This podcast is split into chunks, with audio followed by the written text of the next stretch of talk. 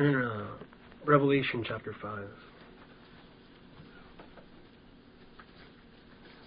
This is uh, John has a vision. And in his vision, he sees Jesus. And Jesus, the Holy Spirit portrays Jesus in a certain way. depicts him as a lamb. I just wanted to read this so that we can meditate on why the Holy Spirit did that. In chapter 5, verse 1, it says, And I saw in the right hand of him who sat on the throne a book written inside and on the back, sealed up with seven seals. And I saw a strong angel proclaiming with a loud voice, Who is worthy to open the book and to break its seals? And no one in heaven, or on earth, or under the earth was able to open the book, or to look into it. And I began to weep greatly because no one was found worthy to open the book, or to look into it. And one of the elders said to me, Stop weeping, behold, the lion that is from the tribe of Judah, the root of David, has overcome, so as to open the book and its seven seals. And I saw between the throne and the four living creatures and the elders a lamb standing, as if slain, having seven horns and seven eyes, which are the seven spirits of God, sent out into all the earth. And he came and he took it out of the right hand of him who sat on the throne. And when he had taken the book, the four living creatures and the twenty four elders fell down before the Lamb, each having one harp and a golden or golden bowls full of incense, which are the prayers of the saints. And they sang a new song.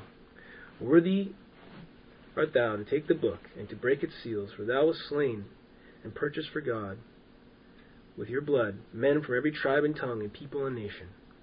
And you have made them to be a kingdom of priests to our God, and they will reign upon the earth.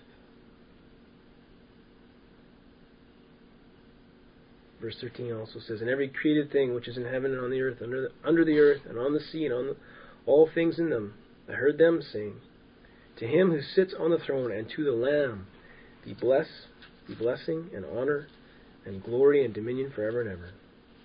And the four living creatures kept saying, Amen. And the elders fell down and worshipped. So, in this vision, John has a picture of a scroll with some important things written on the front and on the back.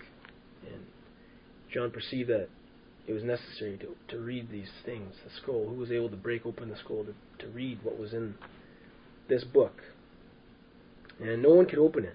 There's no one had authority, no one had power to do that, except speaks of the Lamb who was slain. And it says that the reason that he was able to open it was because he has overcome, verse 5, so as to open the book and its seven seals. And verse 5 talks about how he overcame, and verse 6 describes Jesus as a lamb. And this is what I was thinking about was how Jesus got the victory was by becoming like the lamb taking on taking on that lamb nature. It says, a lamb as if slain. He was standing there and he saw a picture of Jesus like a lamb, as though it had been slain. Yet it had seven horns, which represents power, perfect, all power, and seven eyes, which are the seven spirits of God sent out into all the earth. And when they saw him, they fell down on their faces and they worshipped him. Now it's interesting because when John was preaching the gospel, and they came to him and asked him who he was. He said, Are you the Christ? He said, No, I'm not the Christ. And then when Jesus came, he said, Behold, the Lamb of God takes away the sins of the world. John proclaimed that Jesus was like the, he was like a lamb. You know, we we hear this message, the Lamb of God, but you know that that's the first time they would have heard it. And, and John saw this vision, right, a picture of Jesus like a lamb. so thinking about the lamb, and the lamb is there's certain characteristics of a lamb that that explain why Jesus was depicted as a lamb. And key ones are that, that lamb, the lamb is very uh, helpless of itself, very defenseless, very uh, uh, has this gentle, meek kind of nature. It doesn't uh, push or fight. It has a nature where it just will follow, will listen. It, a lamb needs a shepherd because the lamb by itself is not a very smart animal it will uh, easily go astray. And, and if one lamb goes in one direction, all all the other ones will follow it. I was reading about the lamb and the nature, and they said in this one incident uh, a few years back, it was in Turkey. There there was a, a flock of I think it was 200 or 400 lambs, sheep, and one of them tried to cross a, a 15 foot ravine, and it fell into the ravine, and all the other ones followed it in, and they all fell in, and they all died, because it's their nature is to follow. But the key, the problem was, was that there was no shepherd there leading. So if there's a shepherd, they'll follow that shepherd, and there'll be protection there. But just the the lamb nature is totally different. It's they're not like a smart animal, you know, not like a coyote or you know we see in the uh, the the, the, uh, deserts there in Africa. Some of these creatures, these uh, even the hyenas and all these different animals, they're so smart and they cunning and they hunt in packs and all this. But the lamb is not like that. It's very defenseless, very helpless.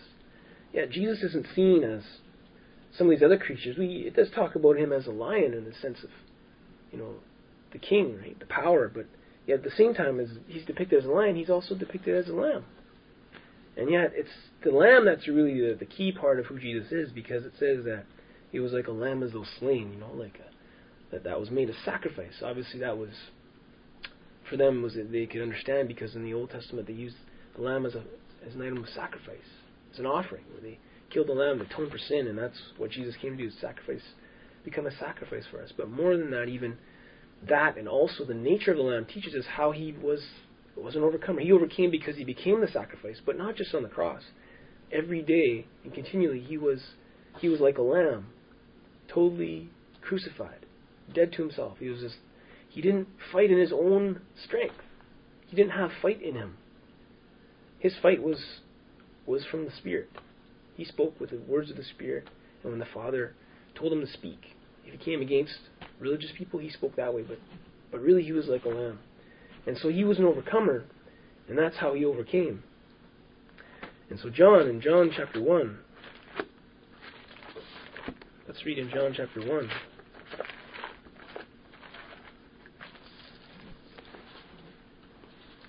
To see how Jesus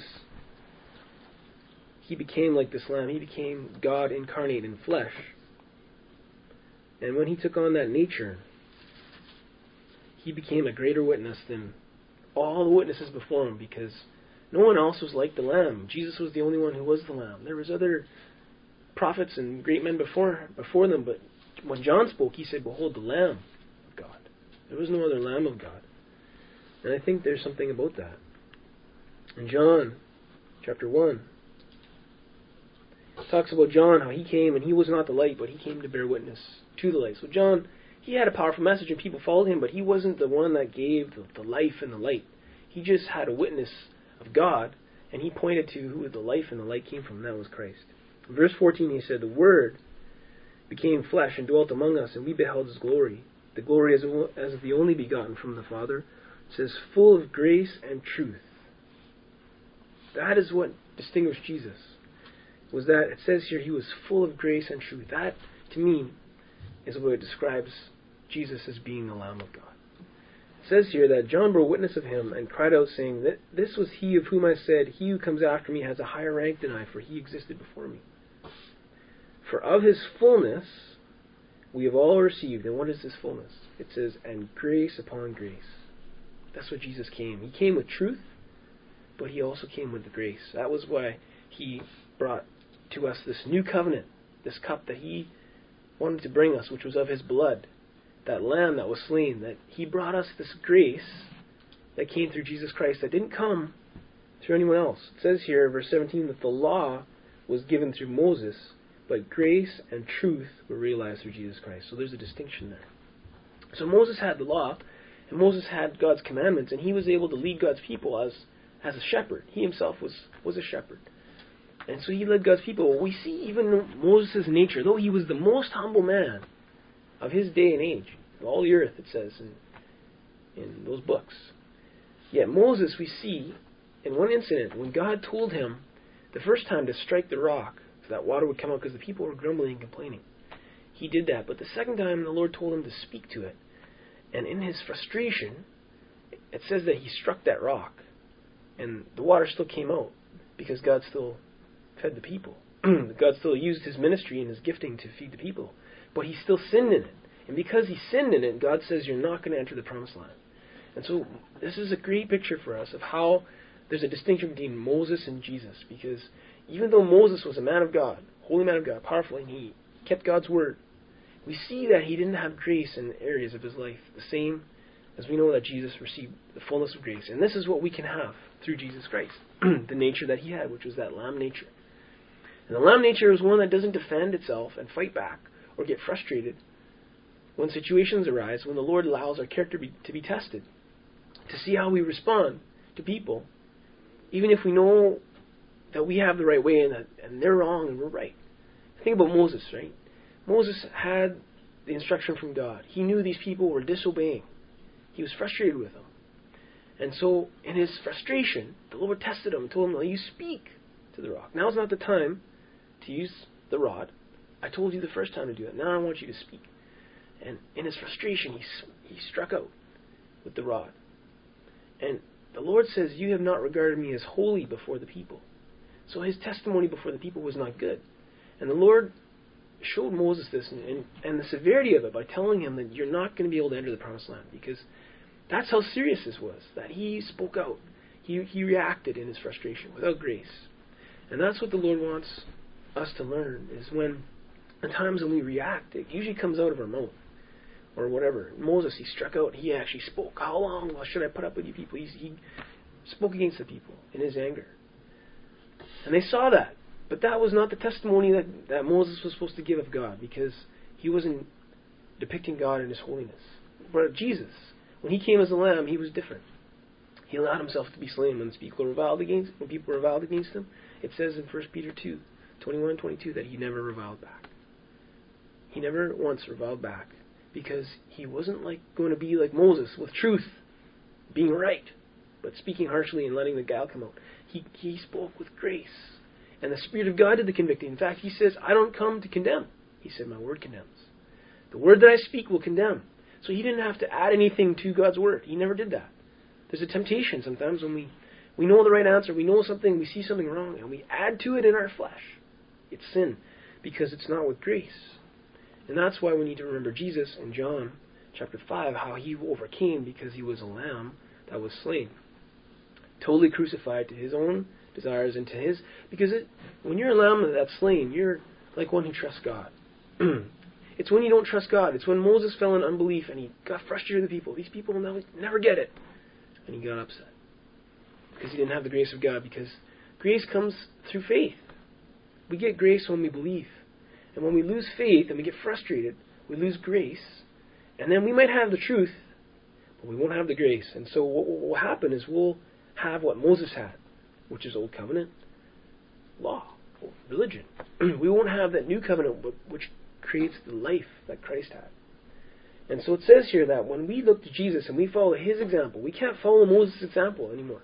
That's why someone asked me this week, they said, What was the purpose of the transfiguration? Asked me this question.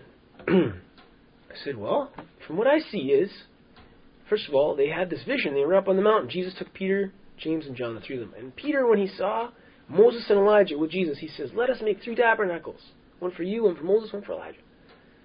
And it says that the cloud came, and Moses and Elijah disappeared, and all they saw was Jesus. And during that time, it says they heard a voice from heaven saying, This is my son, listen to him. And I put the emphasis on him. This is my son, listen to him. And I said, you know, I think the purpose of the, the transfiguration was, first of all, that they could see the glory of Jesus, who they were. They were hanging around with Jesus, but can you imagine, like, hanging around with the Son of God, how you would take that for granted after a certain period of time when he's just talking to you like a man? You're forgetting that this is the Lamb of God who, who was going to take away your sins. He hadn't died for them yet, but this is the Son of God. It seemed like they had revelation of it, but yet it seems like that when Peter saw Moses and Elijah, he was more amazed about Moses and Elijah than he was about Jesus. And so I was explaining this. It's like, can you imagine you'd see you're hanging with Jesus and also Moses and Elijah somehow, I don't know how he knew, but it says that Peter didn't know what he was saying, but probably in his spirit, the, he perceived that that's who they were. He would never have seen them, but he perceived this as Moses and Elijah, and he was excited. Let's build some huts, you know, let's have some fellowship. Moses and Elijah are here.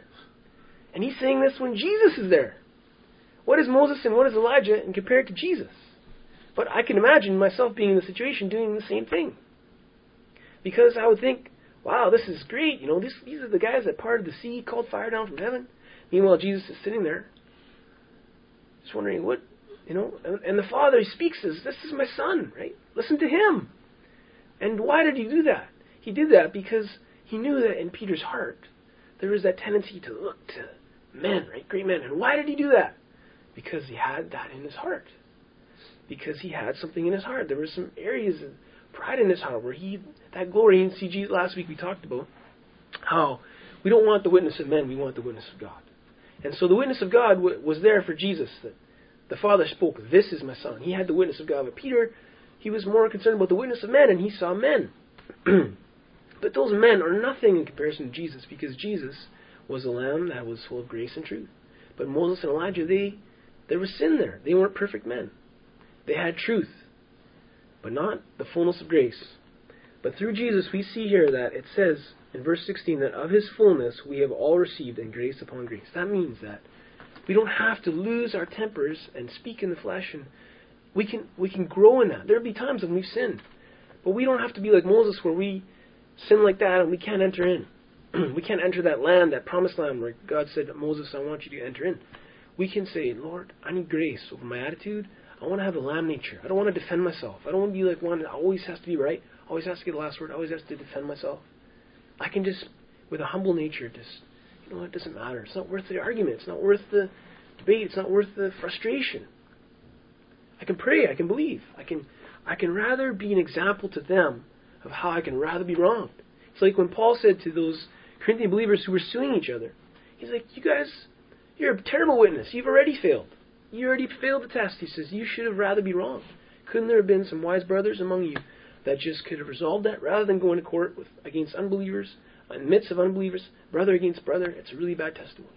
It's the same as when we speak out or we hurt one another or uh, a little one in Christ we offend or whatever, and, and someone else is watching. It's like when that example we've heard in the Genesis when uh, Abraham and Lot, it says the herdsmen were having strife amongst each other. It says, and the Canaanite was in the land. You know, we learn from that lesson that there's people watching, right? And it's a bad testimony. It's like when we say we're a guide to the blind. Yeah, we blaspheme the name of God in areas where people see that out of our heart the scowl comes out, and there's no grace there, and people see it, and it's a bad testimony. His the Lord's will is that we can receive this grace upon grace. Now it says here in uh, you know it says about uh, Philip when Jesus was getting his first, first converts they saw the lamb, they were, they began to follow these other lambs. You know, like Jesus, he was the lamb, and the, the lambs they like to stick together. This is another thing I read about the lambs is that their nature is they like to be in flocks because there's something in the nature that just there's a unity amongst them. They get fearful when they're by themselves, or they they get insecure.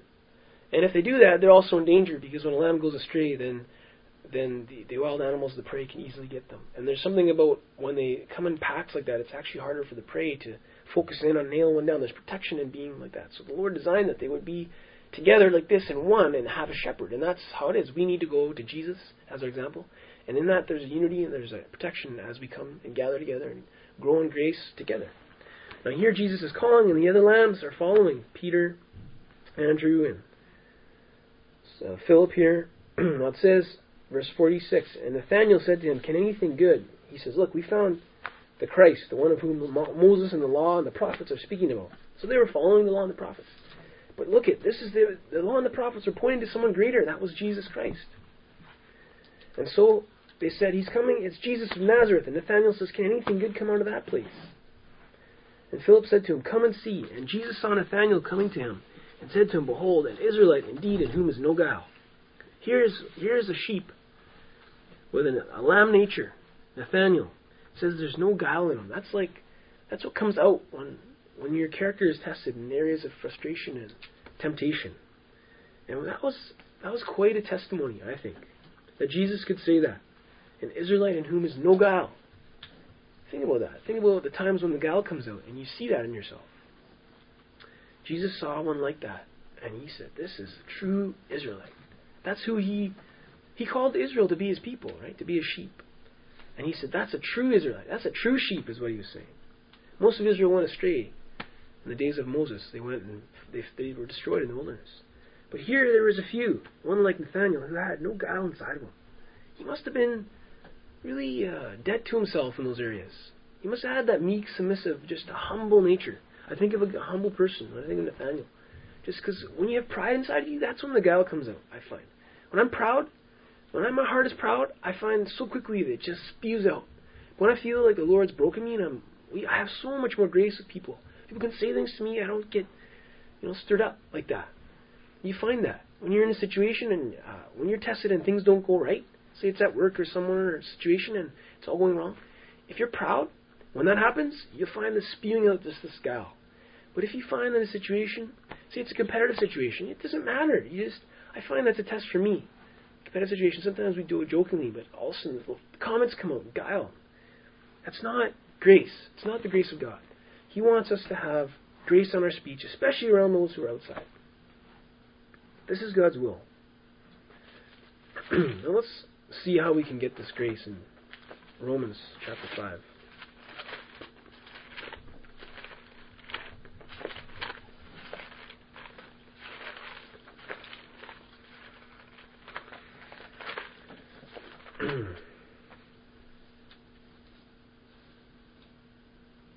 Romans 5 verse 1. Therefore, having been justified by faith, we have peace with God through our Lord Jesus Christ. I find that uh, one of the biggest evidences of when we're walking in grace is that peace comes on you.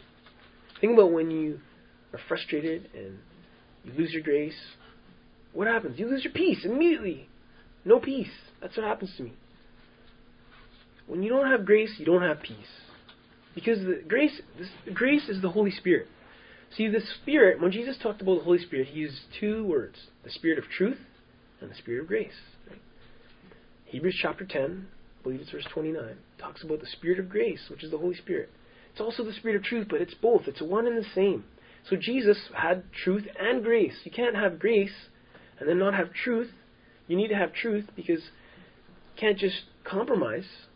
Say, well, I just, uh, we won't say anything this time. We won't say anything this time. Meanwhile, there's sin, there's justice. But when there's justice and there's not mercy, if you separate mercy from justice, all you have is the law.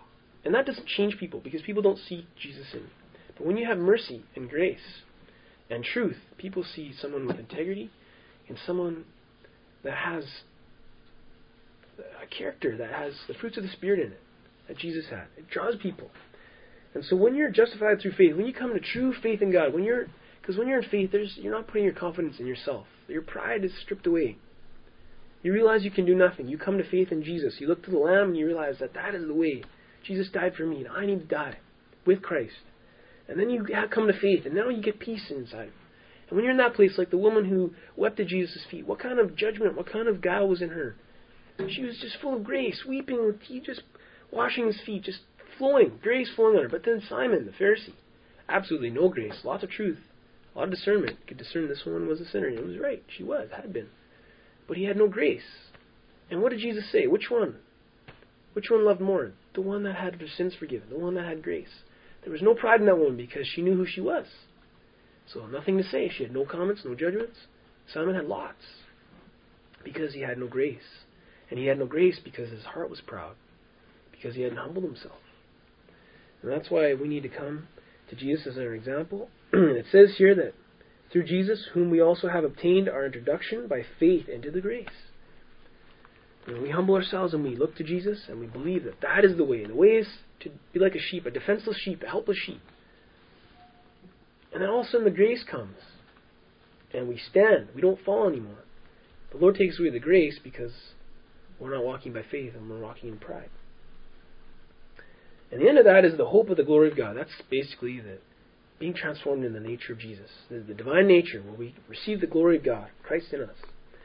So we need to walk by faith to receive that grace, and we need to also know that we're going to be tested in verse 3 mm. through tribulations, because that's how these things are going to come in us, right? It says, We also exult in our tribulations, knowing that tribulation brings about perseverance. That's where that's the test. It's like the, the school test, right? How are you going to know if you're going to persevere? Moses was tested.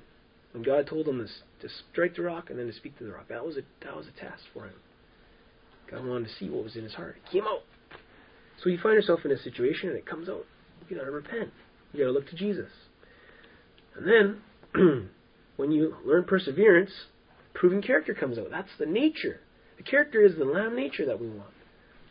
Where we, we learn to be slow to speak and quick to listen.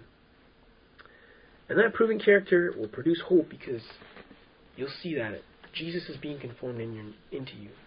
His nature is being worked in you, and that brings hope that we're being changed. That's what a Christian should look like. He should, he should be conformed more and more into the image of the Lamb nature. Jesus said, Come and learn from him, humble and gentle in spirit. That's the nature we want. And it says that hope doesn't disappoint. There's so many things that disappoint. We put our hope in the flesh. It's always disappointing. Mm-hmm. But when we have the nature of Jesus, it gives us hope because you feel like you're pleasing God. That you, when, when the Father said, "This is my Son," well pleased. You get that witness from the God when you have His nature. When you see that more grace in your life, more grace, and it's poured out through this. The love of God has been poured out in our hearts through the Holy Spirit who was given us. That Holy Spirit is the Spirit of grace. We need of His fullness. um, Colossians chapter 2. It says here. It says that through the precious promises we can be partakers of His divine nature. That lamb nature, we, we need to receive it through precious promises. So we got to go to the Scripture. we need to read about it.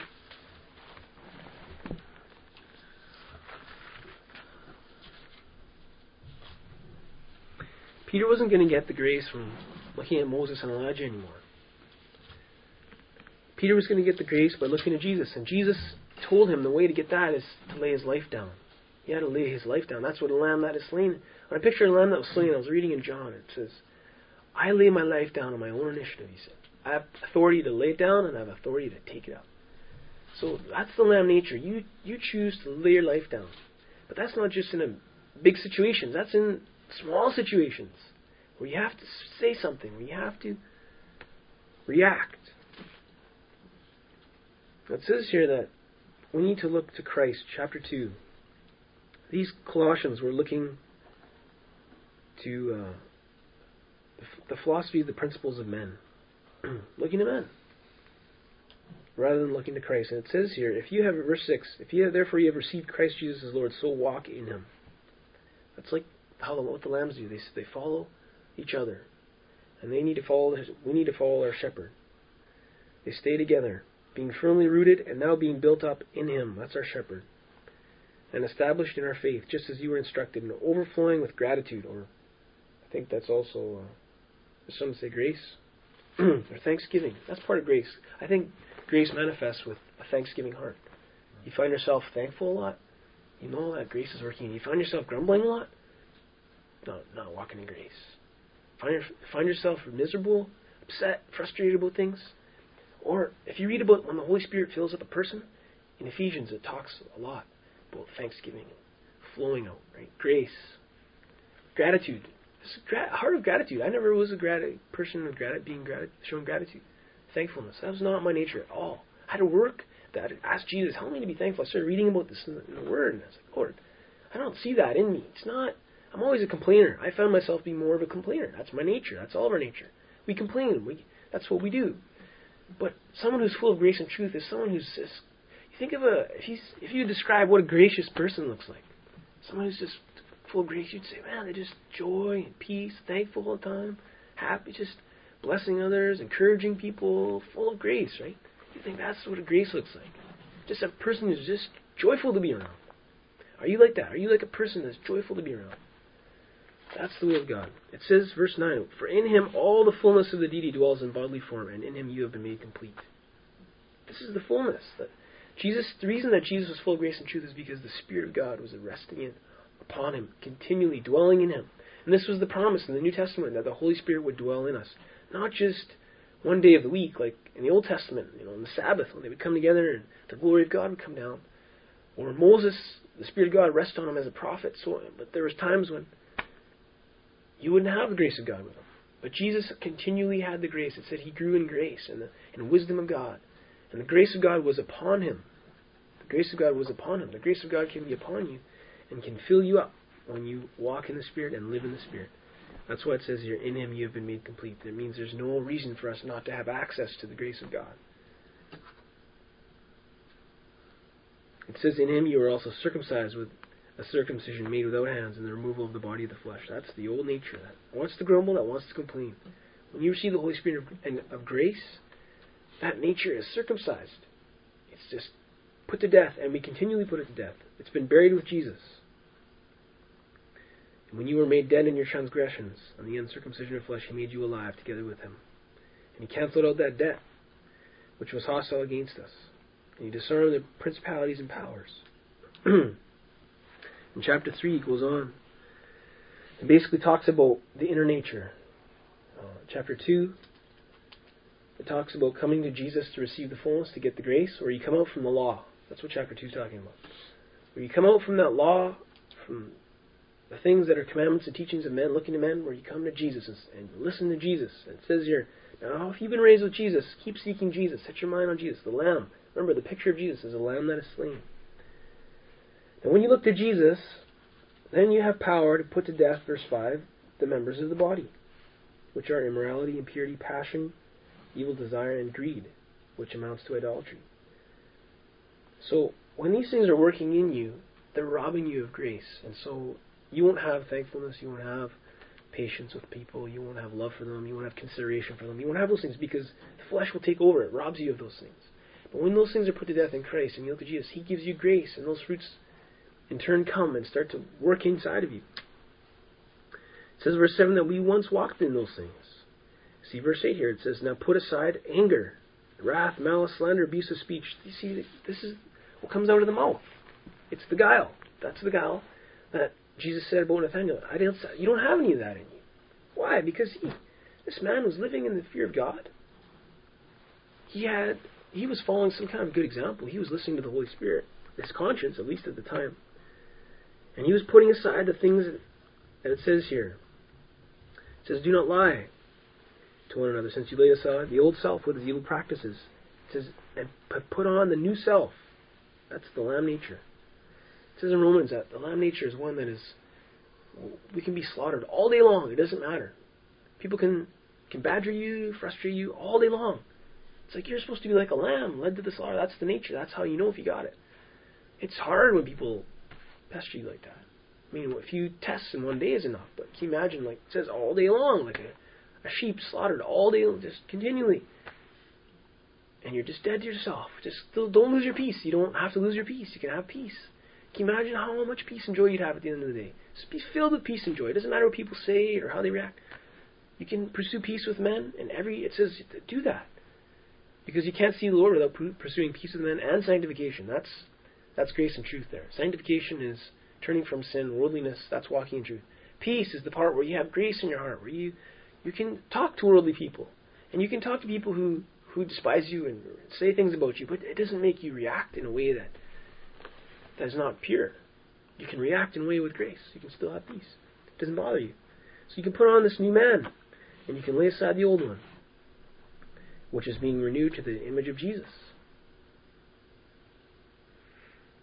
now it says in verse 12, And so, as those who have been chosen of God, holy and beloved, put on a heart of compassion, kindness, humility, gentleness, and patience. That's the Lamb nature. That's, that's basically depicting Jesus. That's who he was the heart of compassion, kindness, humility, gentleness, and patience, bearing with one another and forgiving each other, whoever has a complaint. See, that's when Moses failed. Boy, he had a complaint. These people were driving him crazy because they kept disobeying, and it was hard on him. It was a burden, actually, to him. But if there's a complaint, we need to ask the Lord help us to forgive.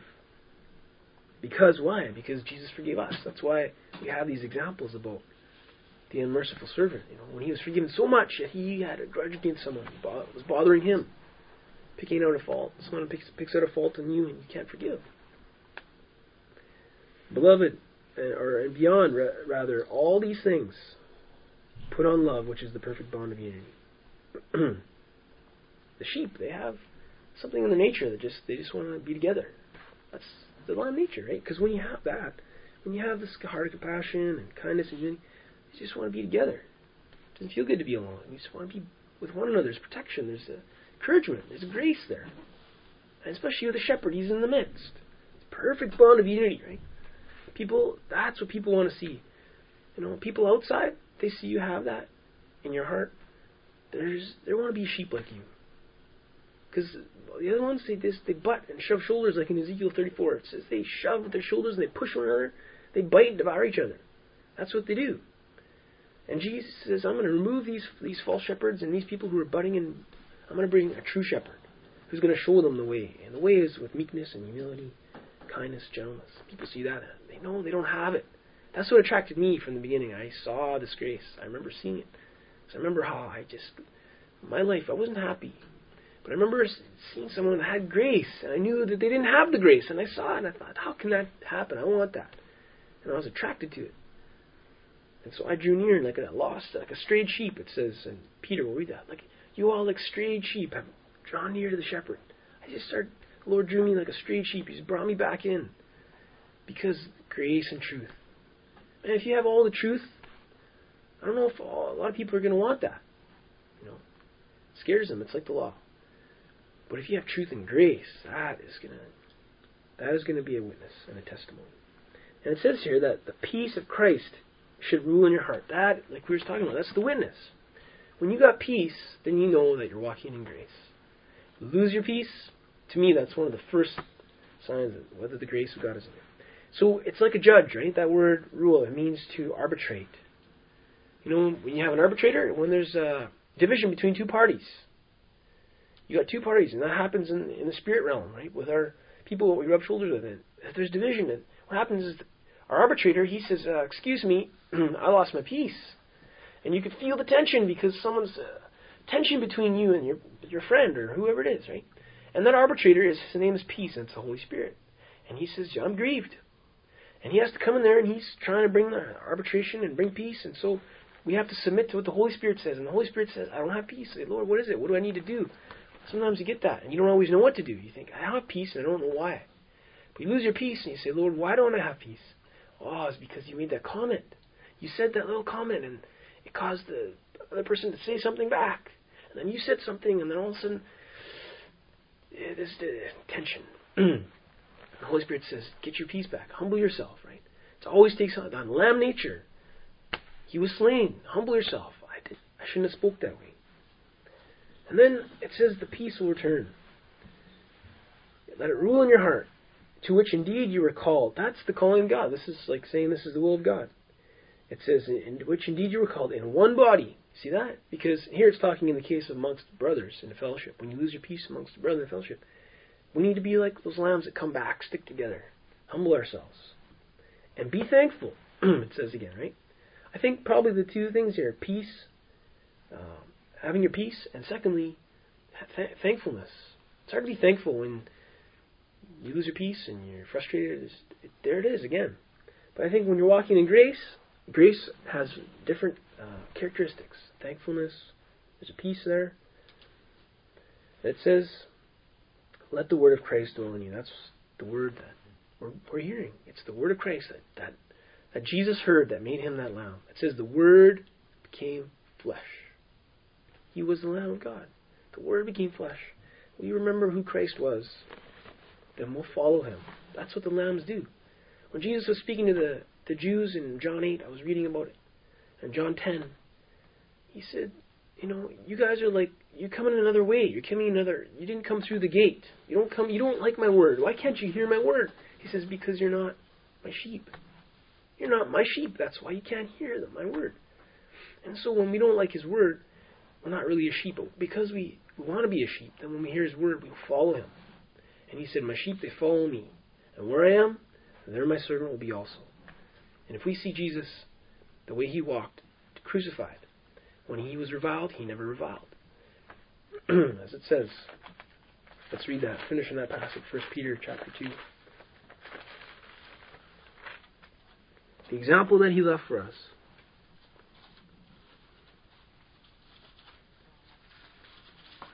Verse 22 said there was no deceit it's like the guile. There was no guile in Jesus.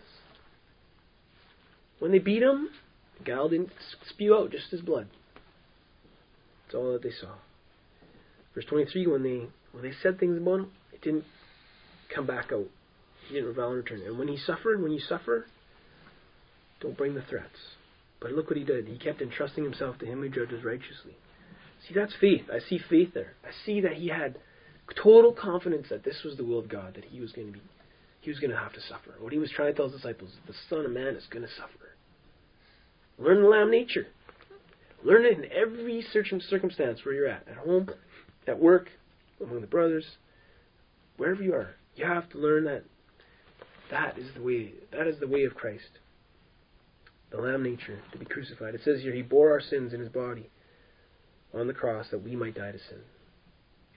That we might die to sin and live to righteousness. For by His wounds, that, that lamb that was slain, by His wound you were healed. That's how we got the grace. That's how grace first came to us. That's when the life first came to us.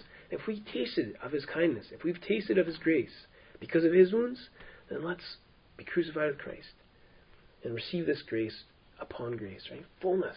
It says, For you were continually straying like sheep, but now you have returned to the shepherd and the guardian of your souls. That's what we once were. Strayed sheep. We didn't like the, that being under the subjection of the shepherd. And we went our own way. And we lost all our peace, lost all our joy.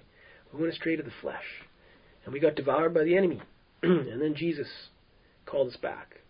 And he brought us back to that flock where there's unity and peace and joy. And that's why we there's peace and that's why there's fellowship in Jesus because we have that that nature when we walk in Christ and humility and meekness and the and the grace of God just flows out. Let us have that grace, that witness, and that testimony. It says, verse eight, chapter three, that we need to be harmonious and sympathetic and brotherly. These are all qualities of the sheep nature, I think. They live in harmony. They're brotherly, they're kind hearted, humble in spirit. This is the humble spirit that the Lord loves. Not returning evil for evil, evil or insult for insult, but giving a blessing. You can the greatest evidence that you have grace is when an enemy says something and you can bless instead. When someone says something to you and you can return good rather than evil. That says here, for you are called for that purpose. That's when you come to that place, then you know something's changed inside of you. Otherwise, you're the same old person. Because we can't do that. When someone says something bad or does something, ah, you crack a joke. Someone says something. The hardest ones are when the, it's like a joke, light joke, but it's partly serious, right? And then you just pull back. I find that's a hard area where you can respond in a way, just jab, right, rather than just be silent, say something that's encouraging instead. Then you can inherit a blessing. It says here, let him who means to love life and see good days. You want to have a good life, see good days on earth, with righteousness, peace, and joy in your life? Refrain your tongue from evil and your lips from speaking guile. That's the guile there. That's someone without grace. Oh, they got lots of truth, but no grace. And let them turn away from evil and do good. Seek peace. Seek that peace. That's the, the lamb nature. And pursue it. The eyes of the Lord are upon the righteous, and his ears are attentive to their to their prayer. That's when the Lord he says, This is my son, right? I'm gonna do I'm gonna hear his prayers. I'll answer those prayers.